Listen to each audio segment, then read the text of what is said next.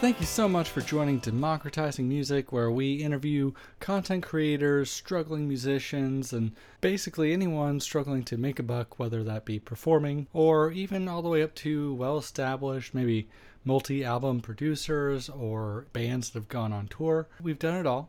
And I just can't wait to introduce you to our interview this week. So please join me in welcoming Tim Exile of Endlesss.fm. That's uh, with three S's.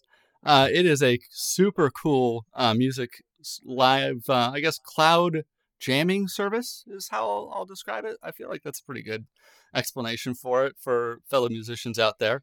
Um, I met him in a clubhouse room a few uh, days ago and uh, heard, heard a, a, live jam that was going on between a, a, bunch of different musicians. And wow, I was blown away with how cool of a product it is. Uh, I looked into some of his background, and he's got a pretty cool history. Uh, we got lots to talk about, but first, before we dive into that, Tim, how are you doing today? Hey, Daniel, I'm very well. How are you? I'm doing great. Thanks so much for joining. Um, Absolute pleasure. Yeah. Um, I'll, but before we get started, I, I yeah. do apologise for the quality of my audio. Um, there was a bit of a mix-up. I ended up. I'm, I'm doing this from home. I usually do podcasts from the office where I've got quite a nice podcast mic. So, apolo- apology if the audio is a bit pinched, but um, hopefully it's comprehensible. Oh yeah, no worries, no worries. We'll we'll clean it up with all the latest iZotope filters anyway. It'll sound like uh, silky smooth. Uh, but yeah, thanks for joining. Um, I was looking into your background, man. You've just been a musician like your whole life. It seems like, huh? That's pretty cool. Uh, pretty much, yeah. I mean, I mean, I've I've never, well, at least my current job, which is a CEO founder of Endlesss, is is my first proper job. Uh, mm-hmm. Before that, um, I I came straight out of university. I I did a philosophy degree, then I did a, a master's in electroacoustic composition, and um, I went straight into the music industry. Uh, I mean, the first thing I did out of uni- university was creating karaoke backing tracks. Uh, that was my bread and butter for a while. Mm. While I and it gave me a bunch of time to write my own music, write my own software, and uh, since then, I, I, I, built up a career as as an artist. Started signing 12 inches to some of my some of my favorite record labels. Eventually signed to Warp Records. Um, I had a three album deal with them, and I mean, I've always been creating music as well as software, um, music software, mm-hmm. um, and uh, just around you know the beginning of the 2010s, I kind of took the decision that I was going to prioritize the technology mm. uh, aspect to my career over you know just me as uh, as a touring artist, uh, recording artist. Seemed a little bit more lucrative, I take it. Yeah, it's de- uh, yes, no, it's def- it's definitely more um more more lucrative. I think I'm yeah, maybe that was that was part of the factor, but I think yeah, that was part of the decision. But I think the the greater part of the decision was just feeling that um, the things that I was creating in software mm-hmm. seemed to have much more of an impact than the music I was creating. Yeah. Um, and and I felt a lot more like I had a vision for music software. Uh, well, mm-hmm. my my vision for um, for the tools for music creation and and the possibilities of those was, um, I think, probably more extensive than my vision for the music I I wanted to make. Yeah, and you know I can relate to that a lot. I'm also a developer and a musician, and uh, have been spinning up my own business on the side over the last two months, and uh, it feels feels very much like boy it'd be nice if people connected as much to my music as they do to like some of the, the technical work that I've put out there. But at the same time it does feel like i do more good and enable more art to to occur in the world if i focus more on this technical thing and not so much on my personal art which is kind of a weird like push and pull sort of feeling you know? Yeah no it, it, it is. And but i i think there's um, there are some there are some axial truths in that. I mm. think um, uh, oftentimes when we build co- careers as creators, um, those careers progress when we get opportunities to interact with people, um, and, and, those those interactions don't necessarily have to be one to one. They can be one to many or many to many, but being part of conversations is is how creativity seems to progress. Mhm. And I think in the, the music industry as it is today, uh, or, or let's say the vast majority of the music industry that we've inherited from the past 150 years or so, Yeah. um, has a very, um, you know, it has a long release cycle where you go away, you write an album, it takes months, um, you plan the campaign, and then you execute the campaign, and there aren't that actually that many points of interaction. Um, and I find, well, certainly in the world of creating music tools and, and software, there are so many more opportunities to interact with people. And Yeah. you know, the the product itself um, is an opportunity to uh, to interact interact either, either with a you know with a machine or possibly with other humans as well. Uh, yeah, I mean that that is. I think you're kind of getting towards. Uh, I've heard you talking in the past in interviews about like kind of the the left brain right brain uh, split and like how how like it it can feel like so much overhead to just get a song kind of done and like how much more done is it after all that additional work you did to get an album ready versus like that initial idea that you had that was just a cool riff that people could have enjoyed maybe for those couple of months that took you to finish it and put it into a song and release it and publicize it on your social Yeah. medias. Yeah.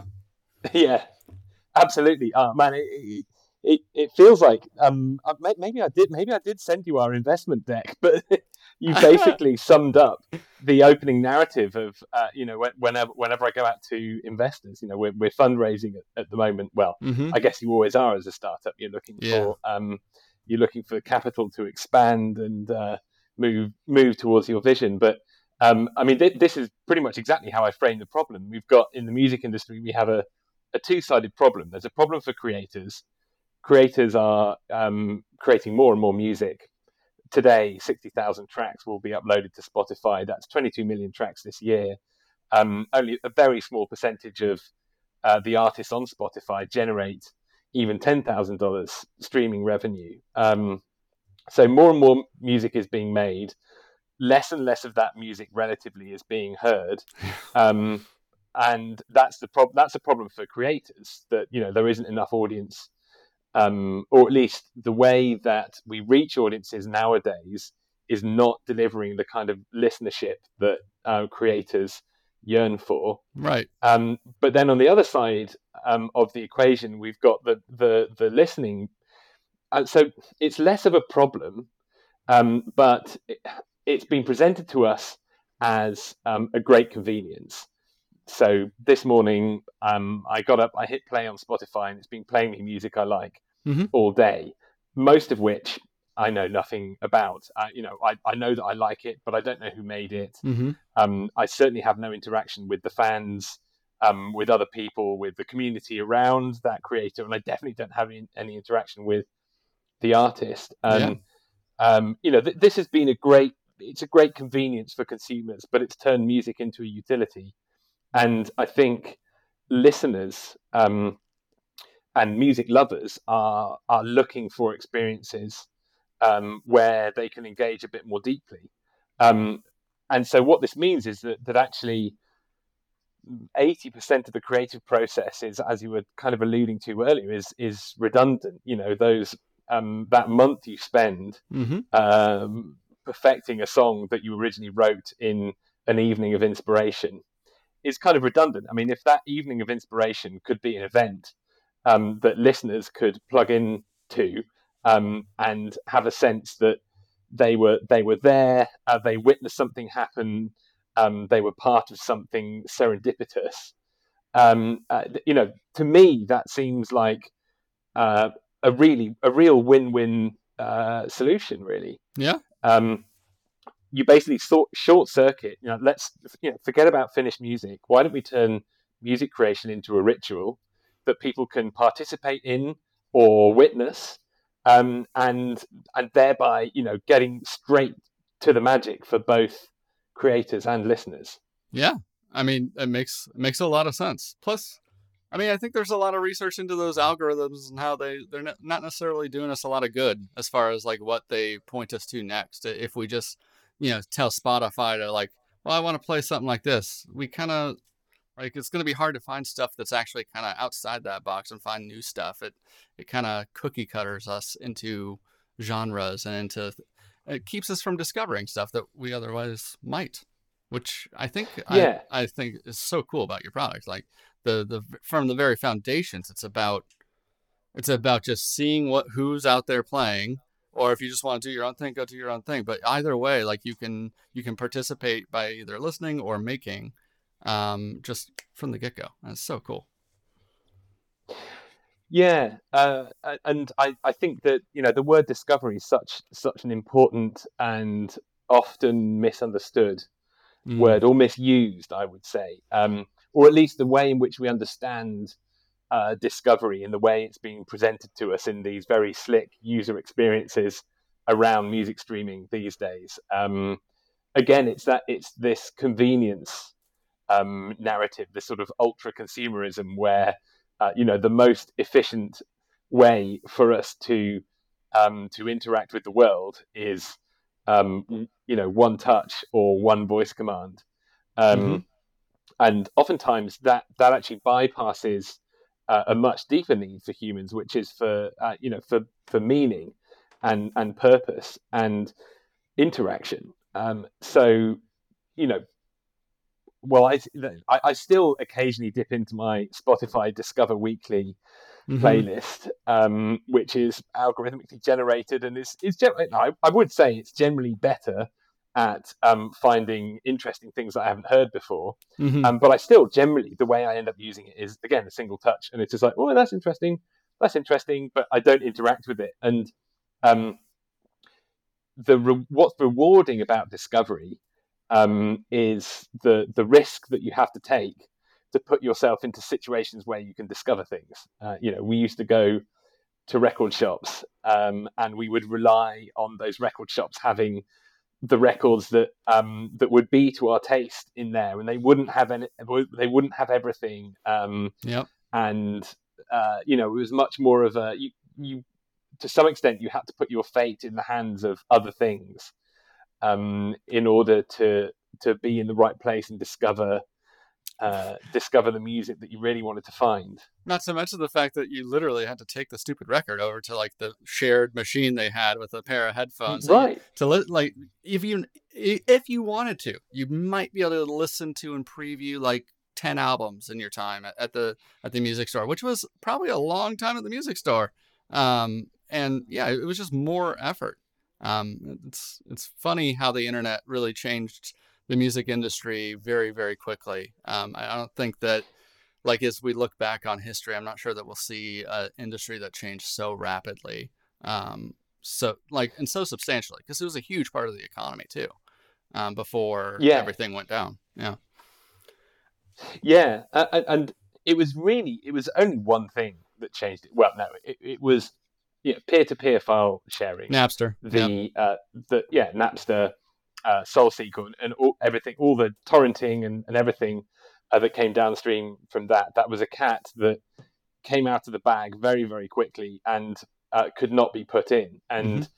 what we're seeing today with streaming services that they're essentially they're taking that model. You know, the big pitch, Spotify's big pitch was um, music rights um, are, are out the bag. Music is essentially free the only way that you're going to start uh, building up a revenue stream around your catalog is by creating um, a really great user experience around essentially torrenting, and and that's that's what that's really what streaming is. It's mm-hmm. um, it's torrenting um, with a with a good user experience, and this is this is why streaming is so relatively cheap these days, and why so many um, artists are uh, um, up in arms about the the relatively low uh, streaming uh, yeah. uh, checks that they get from streaming services is because that's not actually the value proposition to the consumer. The value proposition is, um, okay, you would otherwise be able to get this free anywhere, um, but in order to do that, you have to download all these clients, and it's all a bit janky and it's not very guaranteed. So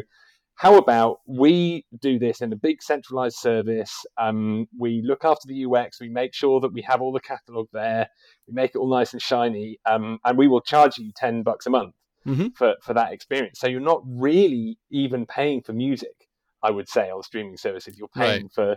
for uh, for convenience. Mm-hmm. Um, and what convenience, you know, to to value something cultural based on convenience mm-hmm. is actually completely upends the whole idea of culture because culture is not about convenience. It's the culture opposite. is about meaning, yeah. and it's yeah, it's the opposite. it's about um, it's all about symbolism. It's about meaning. Um, it's about rituals and participation and uniqueness.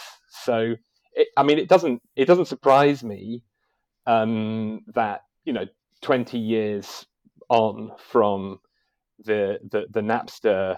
Um, uh, I, I, still don't really know how to describe it, but you know, the, the great disruption. I mean, I'm kind of fed up with that word. Musocalypse. Uh, I feel like there's an apocalypse music mashup that we come up with good. here. Yeah. Yeah. um, how do you think um, that that plays into the death of the album, though, as an art form? Which is one thing that I kind of lament about about peer-to-peer file sharing making it so that like people care more about songs than they do about albums.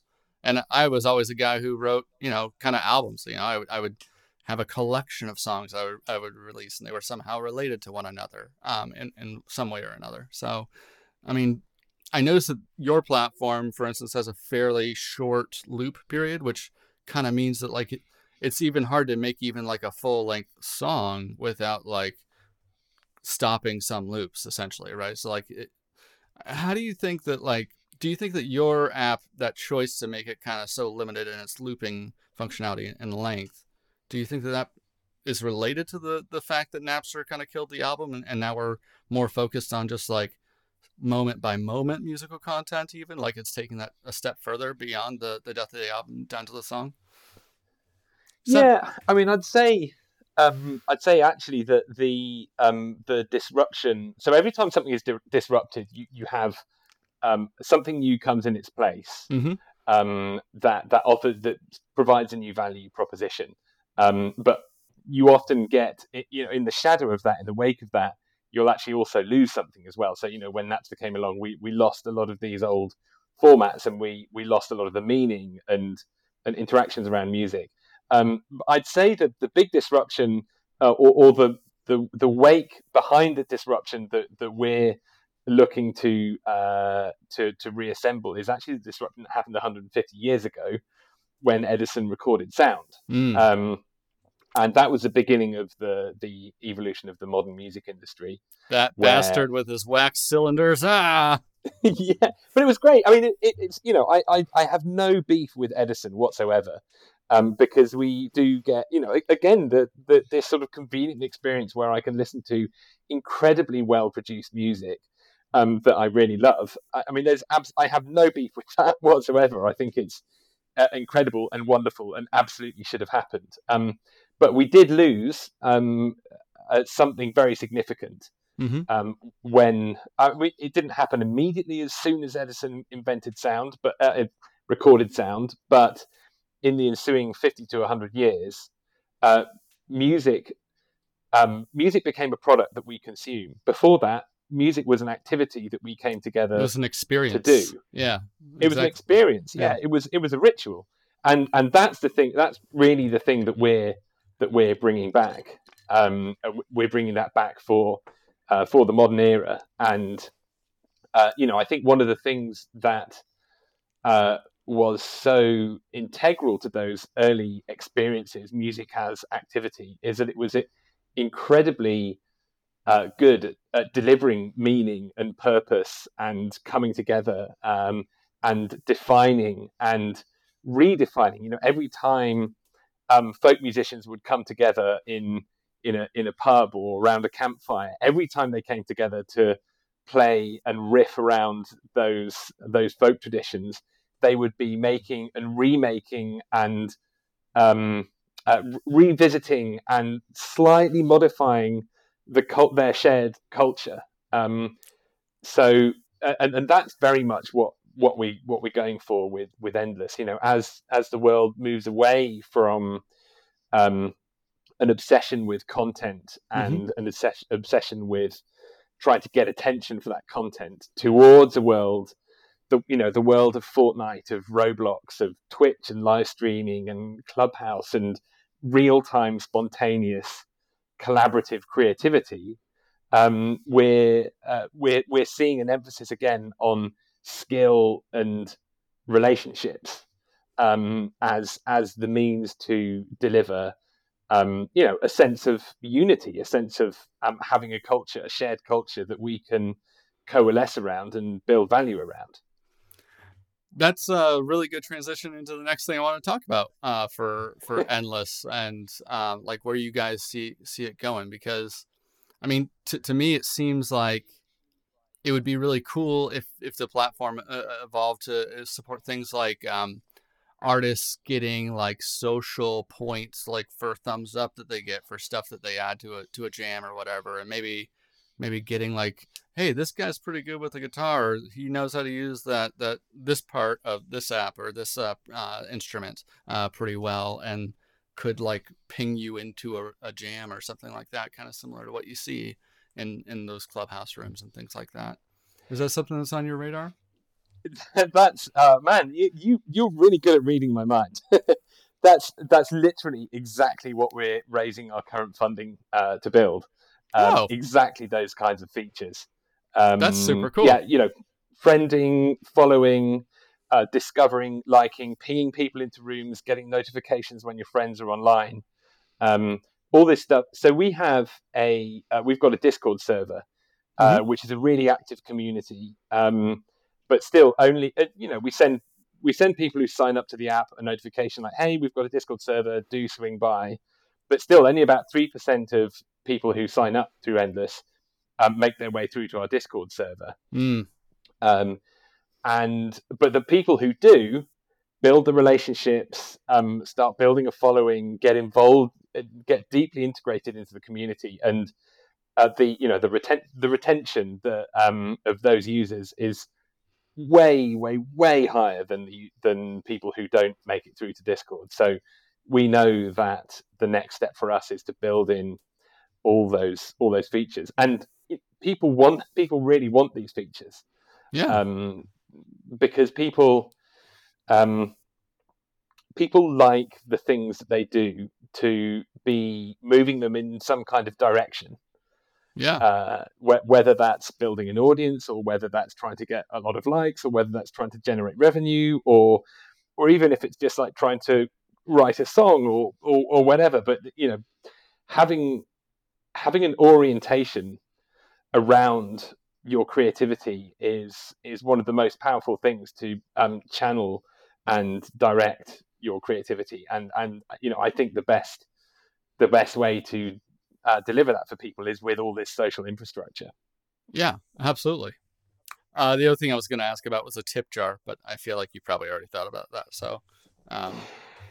well, this um, I mean, we we've spent a lot of time in the NFT space. Um, I think we actually met in the that's NFTs. where we met. Tips yeah. room. Yeah, that's what um, I'm so, up a business around NFTs. That's that's why I, I hang out there. But yeah, interesting. Yes, uh, yeah, and, and and I think it's such an exciting um, space to be in. We we've done quite a few projects around NFTs. The biggest one was we teamed up with Imogen Heap for her first NFT drop since she created the first piece of music on the Ethereum blockchain back in 2015. Well, mm-hmm. she didn't create it, but she she sold it, mm-hmm. um, licensed it. You know, she issued tokens um, for uh, the first digital work ever. I think on the Ethereum uh, blockchain. I think it was just when smart contracts hit. It was one of the first smart contracts that was issued. Mm-hmm. So we were incredibly lucky to team up with her for her first NFT, you know, proper NFT drop um, just just a few weeks ago, and they were all riffs that were created on on Endlesss. That's so cool, uh, and it's a collection of six riffs. Um, and uh, if you if you have show notes with links, it'd be great to drop those in if that's possible. I definitely um, will. Yeah, if you uh, if you Twitter those to me, I will drop them in the show notes. Absolutely. Fantastic. Um, so so yeah, we've been we've been looking very closely at the at the world of of NFTs. Um, in the long run, so you know, right now, our our revenue comes from, um, I guess, kind of upselling to um, extra creative features, extra content, extra tools, etc.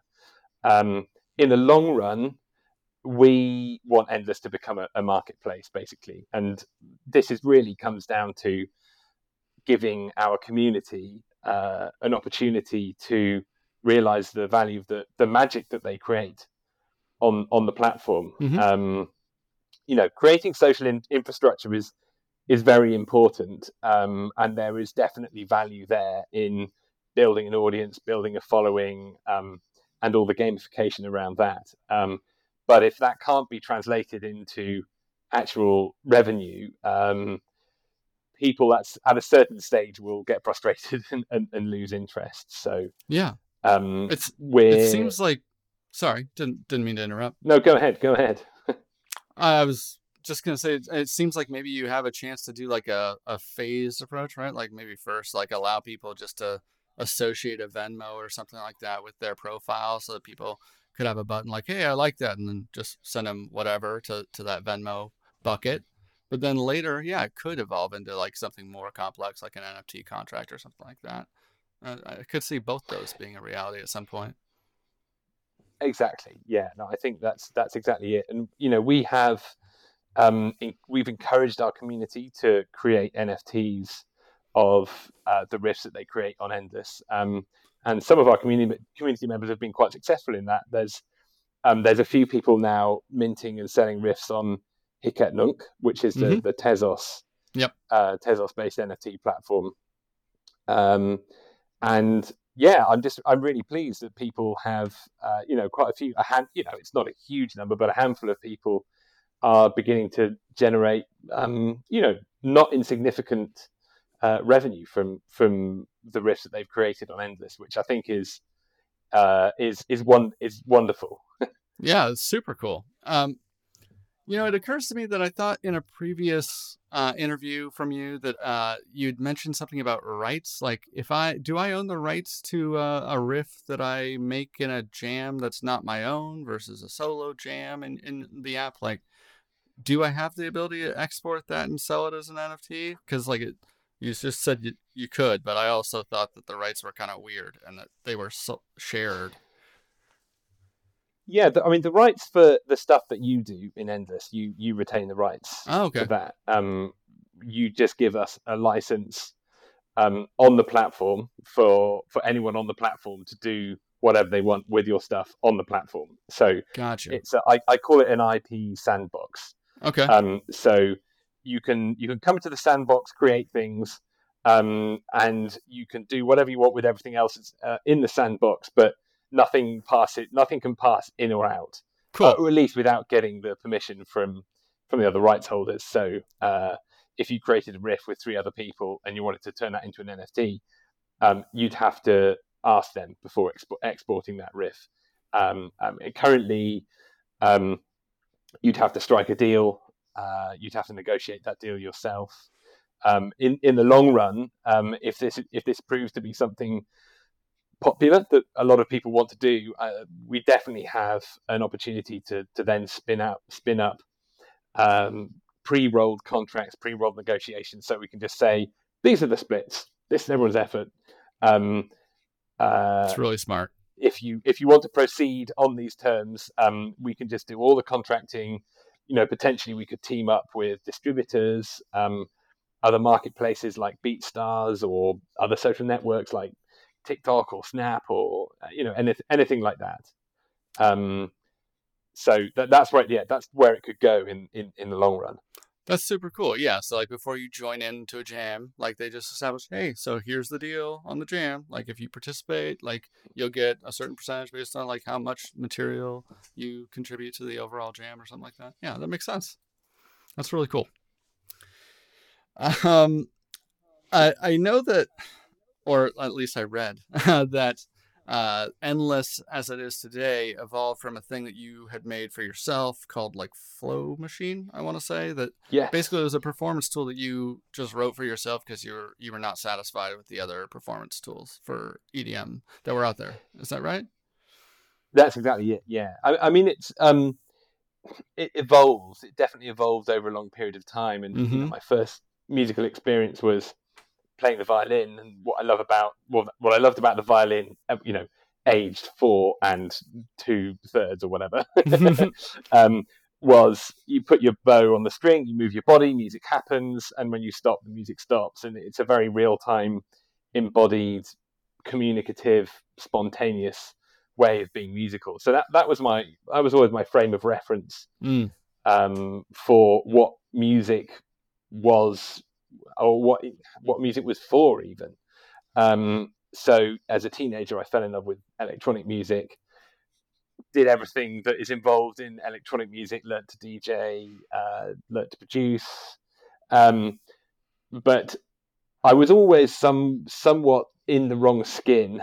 Um, in uh, well, it was a, it was a there was a there was a big tension because I loved the sound world and I still do love the sound world of electronic music. Mhm. Um, how kind of otherworldly it could be and how how expressive um, and just uh, just the the sheer um, vastness of the electronic sound world.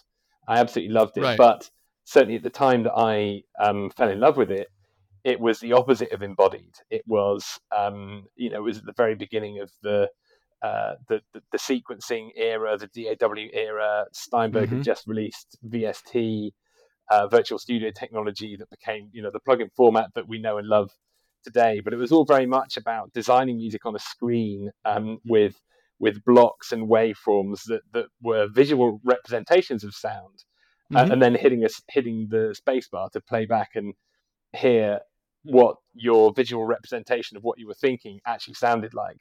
Mhm. Um, so it's very much the opposite of being embodied. And um, so, I mean, even even when I started, uh, you know, as soon as I started producing, I started getting interested in how um, how these sound generation and sound manipulating uh, sound manipulation tools were uh, were were created. And um, I went, you know, I in the late '90s, I used to uh, search into the small hours on a 56 kilobit per second modem Mhm. trying to find obscure ways to generate and process sound. Um, and eventually, I, I stumbled across uh, digital modulars. So, um, I the first one I started using was this thing called SynC Modular, Mhm. that was you know boxes and wires node based thing, but essentially allowed you to program your own sound creation and sound processing algorithms. And um, well, long and short of it, Native Instruments then bought out SynC Modular and um, merged it with Reaktor, which is another digital modular. Mhm. Again, boxes and wires, uh, allowing you to essentially program your own tools. And I just, I just totally fell down that uh, that rabbit hole. Um, ended up doing quite a few partnerships with Native Instruments around the things that I'd been making in Reaktor. Uh, and it just evolved and evolved and evolved, and eventually it became the instrument that I always wanted to have. I mean, I'd say it, it took me five years at least to to uh, develop the skills as a programmer, as a developer, to build that, and then it probably took me another five or year, five or so years to actually build the tool that I actually wanted to have. But Mm. um, you know, by um, by the sort of early uh, 2010s, uh, the Flow Machine uh, had been in existence for a while and had been road tested and had been toured uh, around every continent, um, uh, chucked in the holds of many aeroplanes and battered about. and uh, you know, I'd squashed some of the bugs, some of the bugs in the software. Um, and uh, yeah, I mean, the whole idea behind the flow machine was to relate, to be able to relate to electronic sound the way that I related to the violin. You know, just to be able to step up to it and go like, "This Yeah. is how I feel today. I'm I'm going to do Right. this," and, and and be in a um, a seamless dialogue with the machine, um, and yeah, to to to really develop that depth of uh, mus- muscle memory um, that you develop when you're playing a physical instrument. Um, and yeah, I, I- it's it sort of like that sort of sends me off on a tangent, which I think is a it's a, one of the one of the most interesting things. Well, well, one of the things that fascinated me on that journey, Yeah. um, was um, the the flow. There were probably there were like two main instances of the flow machine. The first one that I kind of retired in about 2008. Um, and, and and then the flow machine. So basically, I, I developed this instrument um, over about five years, from like 2002 to 2007. Um, I toured with that instrument quite a bit, got very comfortable with playing that instrument. Um, but eventually, because my programming uh, skills were limited then, um, I got myself in a coding mess. So I just, mm. it was impossible uh, to take it forward. So I basically chucked it all away, built this new thing from scratch called the Flow Machine, and com- completely redesigned it. Um, and I had just assumed that um, I'd, well, I hadn't assumed, I, would forgotten, or I didn't know at that point um, how much muscle memory I'd developed for the previous instrument mm-hmm. and how long it actually took me to, to, to get comfortable with that. Right. So I remember the first two or three years of uh, touring with the flow machine, I really wasn't that comfortable with it. It took me, I'd say it took me longer to get to build up the muscle memory uh, to play that instrument than it actually took me to develop the instrument itself. Interesting. So was it? It was hardware, right, and software. That's one thing I wasn't quite able to to get down to. Um, as I as I was doing the research, like Reaktor I thought was basically software, right? Like I wasn't sure how much programming was involved in the Reaktor side of things. Like, can you help explain how how the physical reality of the of the flow machine interacted with the software side of things? Yeah. So the Flow machine is based around off-the-shelf MIDI controllers. So, gotcha. Um, around that time, the early 2000s, mid 2000s, um, Behringer released these awesome controllers called the the BCR 2000 and the BCF 2000 that were mm-hmm. fully programmable. Um, they all had uh, two-way communication with uh, with the computer, so you could uh, send MIDI messages uh, from the surface to the computer. You could also send uh, reset messages from the computer back to the surface. So mm-hmm. if it had motorized, motorized faders, it would set the faders in a certain position. So cool. You could turn the lights on and off. Um, you could set the, uh, um, you know, all the knobs had LED rings. You could set where the LED rings were. Um, so you could, um, you could make really, really deep, uh, kind of haptic integrations with the software. And um, I developed the Flow machine to basically be a sort of zero. It, it's like zero interface software, so or a zero graphical interface. It's not quite 0 mm-hmm. because there's a couple of things that you need. You know, it's useful to be able to display display the tempo, and it's useful to be able to display a few graphical elements. But there's sure. very little um, by way of a graphical interface to the Flow machine, and the entire interface. Um, the, the logic of it is all just on the hardware. So I can I can uh, bank through different modes. I can um, switch the keyboard to control different things. I've got shift keys and modifier keys, and um, I've got instant act- access to all the loops, all the eight loops. Each loop has a channel strip on it with um, a gain, filters, and panning, etc. Um, and so, so that was the whole strategy: is to is to develop the software as if it was hardware. As it, I mean, it. I guess it's a similar approach to when you're creating system on module software to go inside a piece of hardware, like a right, a, like you know a An Roland box, emulation of a Pultec plugin or, or whatever. Yeah, yeah, whatever. Yeah. It makes sense. Uh, so did you sell any copies of the Flow Machine, or like, or was that just your tool, and then you thought that it would be so useful that you tried to make a cloud version of it? Like, it, like what was the transition like from there to Endlesss? Well, I always wanted the flow machine to to be available as a, as a as a as a product for other people to to use, just because I'd had such a great time with that workflow. Yeah, being able to create fluidly in the moment. Um, I did team up with Native Instruments to turn various different modules from the Flow machine into plugin products. So there are three Native Instruments products. The first one is called the Finger, mm. which was uh, which is you can still get it. It's um, uh, an effects plugin, but where it's mapped onto a MIDI keyboard. So each key on the keyboard is a different effect, and you can play multiple keys in different orders and route the effects like that. Okay. Um, the next one was called uh, the Mouth, which is it's kind of a voice synth plus auto tune, kind of plus a vocoder. It's a sort of all in one voice synth. Um, cool. And the most recent one in 2015 was called Flesh, which is a kind of loop, um, a loop-based instrument where you can drop samples on it and mangle them and rearrange them and um, uh, play, yeah, play around with them. Um, but the thing I always wanted to do was to turn the flow machine into a, a product, and I, I, had various different ideas about how to do this. Um, and some of them were literally just selling the Reaktor ensemble um, bundled with some Behringer BCR controllers, but you know, it definitely not scalable. So yeah, I mean, en- endlesss really. Um, after many thinking through many different ideas of how this could happen, I was just like, yeah, there's no there's no easy way to do, or there's no short and quick way to do this. To mm-hmm. do this to do this properly, we need to develop this platform uh, from scratch. Um, it needs to be um, it needs to be coded in C++. It, it, needs to it needs to have this web infrastructure.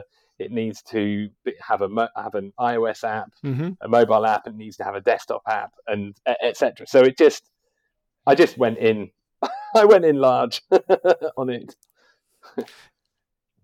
Were you a C developer before you started on it, or was that a no? so? I, I, yeah, no. So I, I, I haven't done any of the development for Endlesss at all. So I teamed up hmm. with mm. um, a friend of mine, Ash Dory, who's our our technical, uh, is our lead lead engineer, who has um, you know built the lion's share of Endlesss.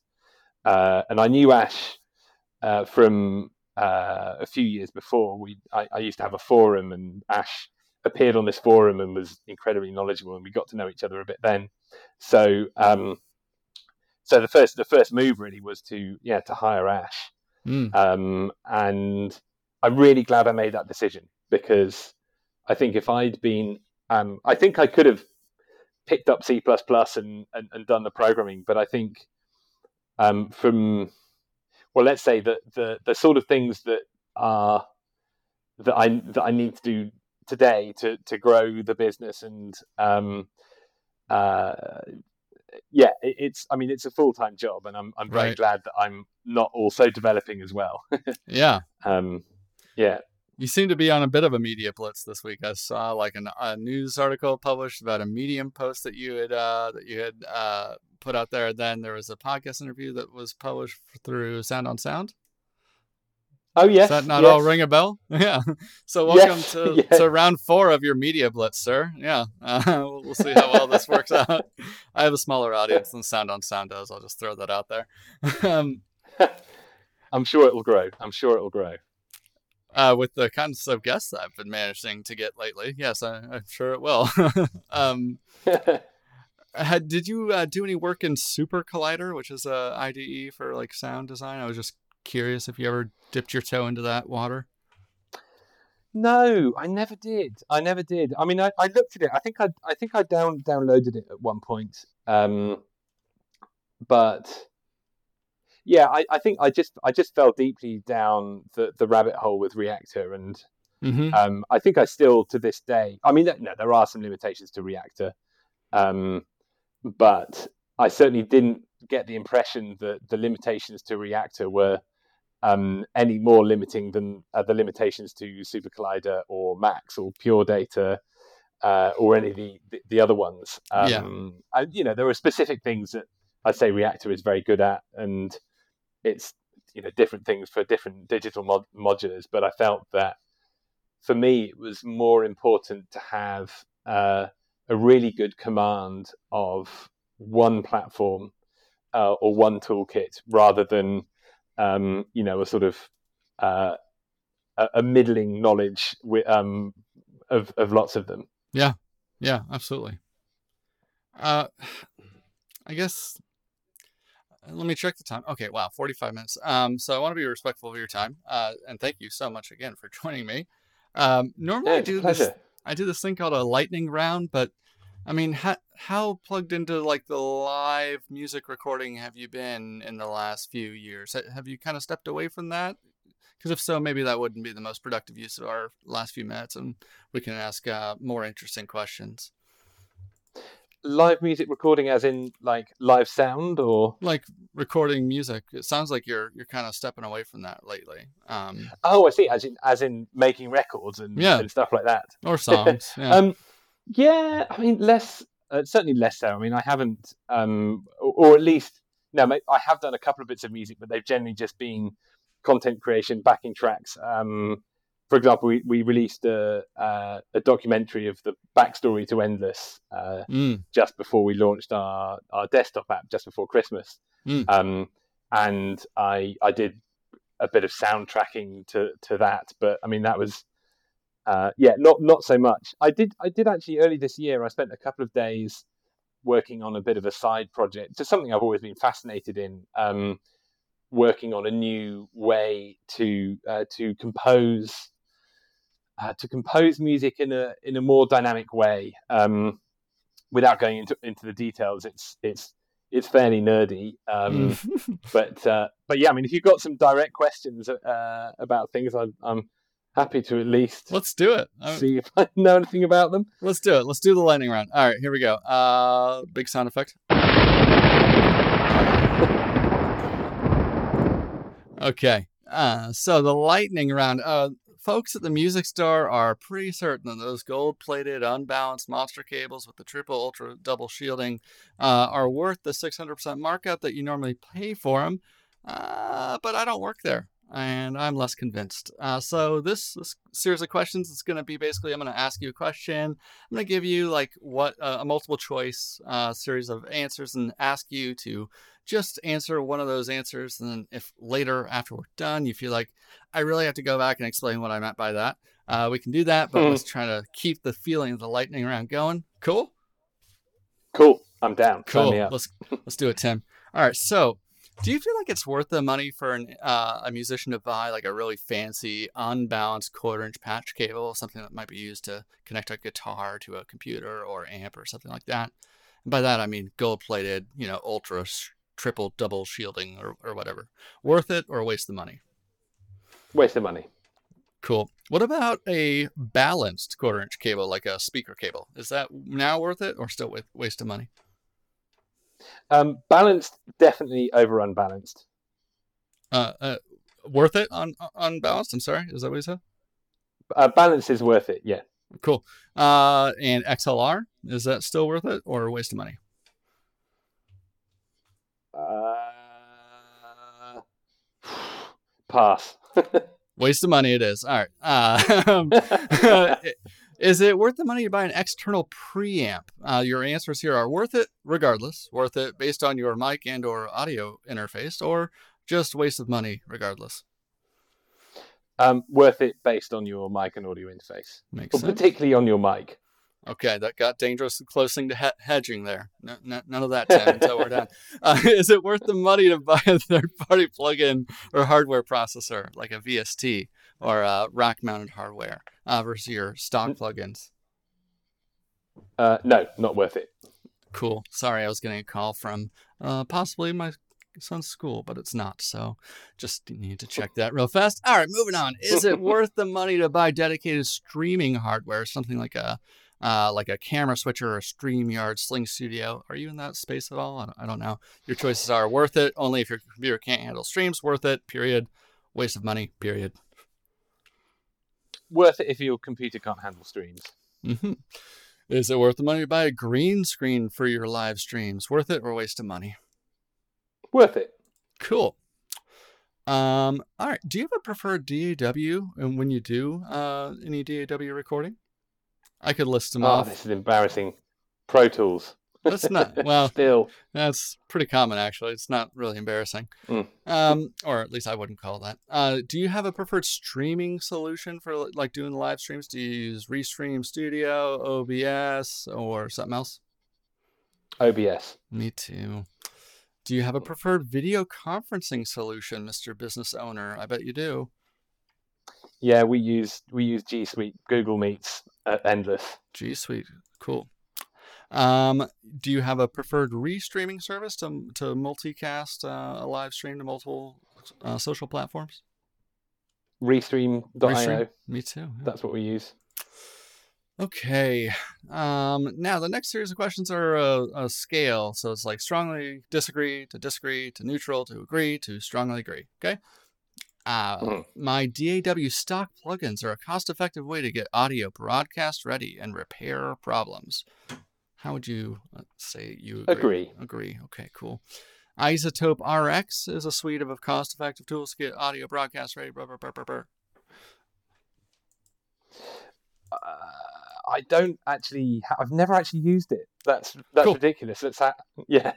So I don't know. No worries. I'll put you as neutral. Can I assume that you also have not used Ozone, if that's the case, that you haven't used RX? Yeah, no, I haven't. I mean, th- this is this is definitely indicative of um, how long it's been since I've actually really gone deep in production. Anyway, sorry. No worries. Well- Focus. No, we'll, we'll, we'll get there. Um, I got questions for you later. Uh, FabFilter plugins are a cost effective way. Have you ever used those?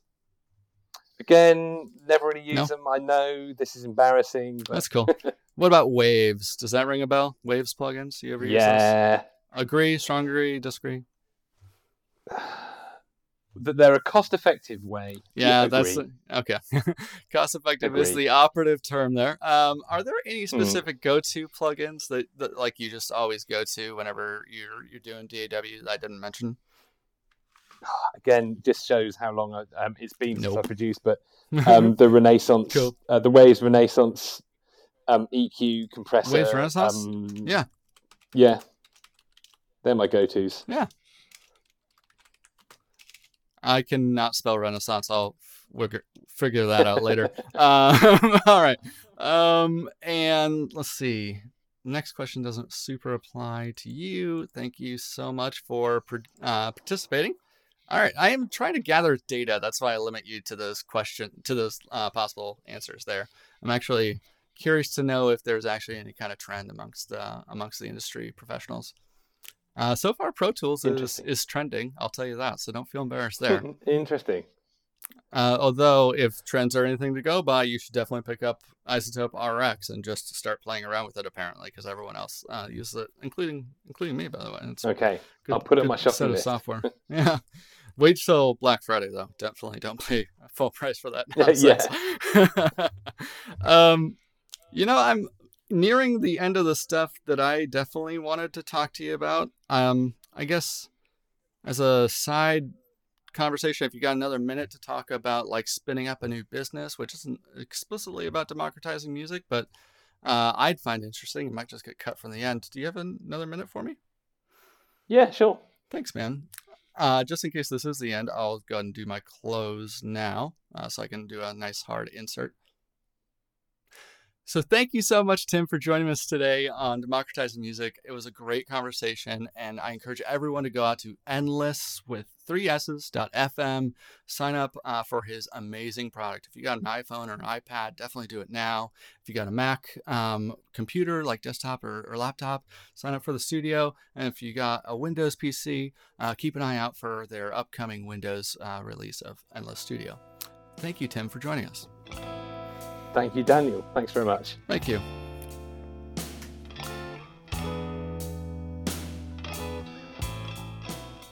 Thank you again for listening to Democratizing Music. You can find more information at www.dsmagic.us. There you'll find a contact form if you'd like to be a guest on the show, or other ways to find out some of my other interesting projects. Feel free to reach out on any of the social medias. I'm available on Twitter, Facebook, and basically anywhere else.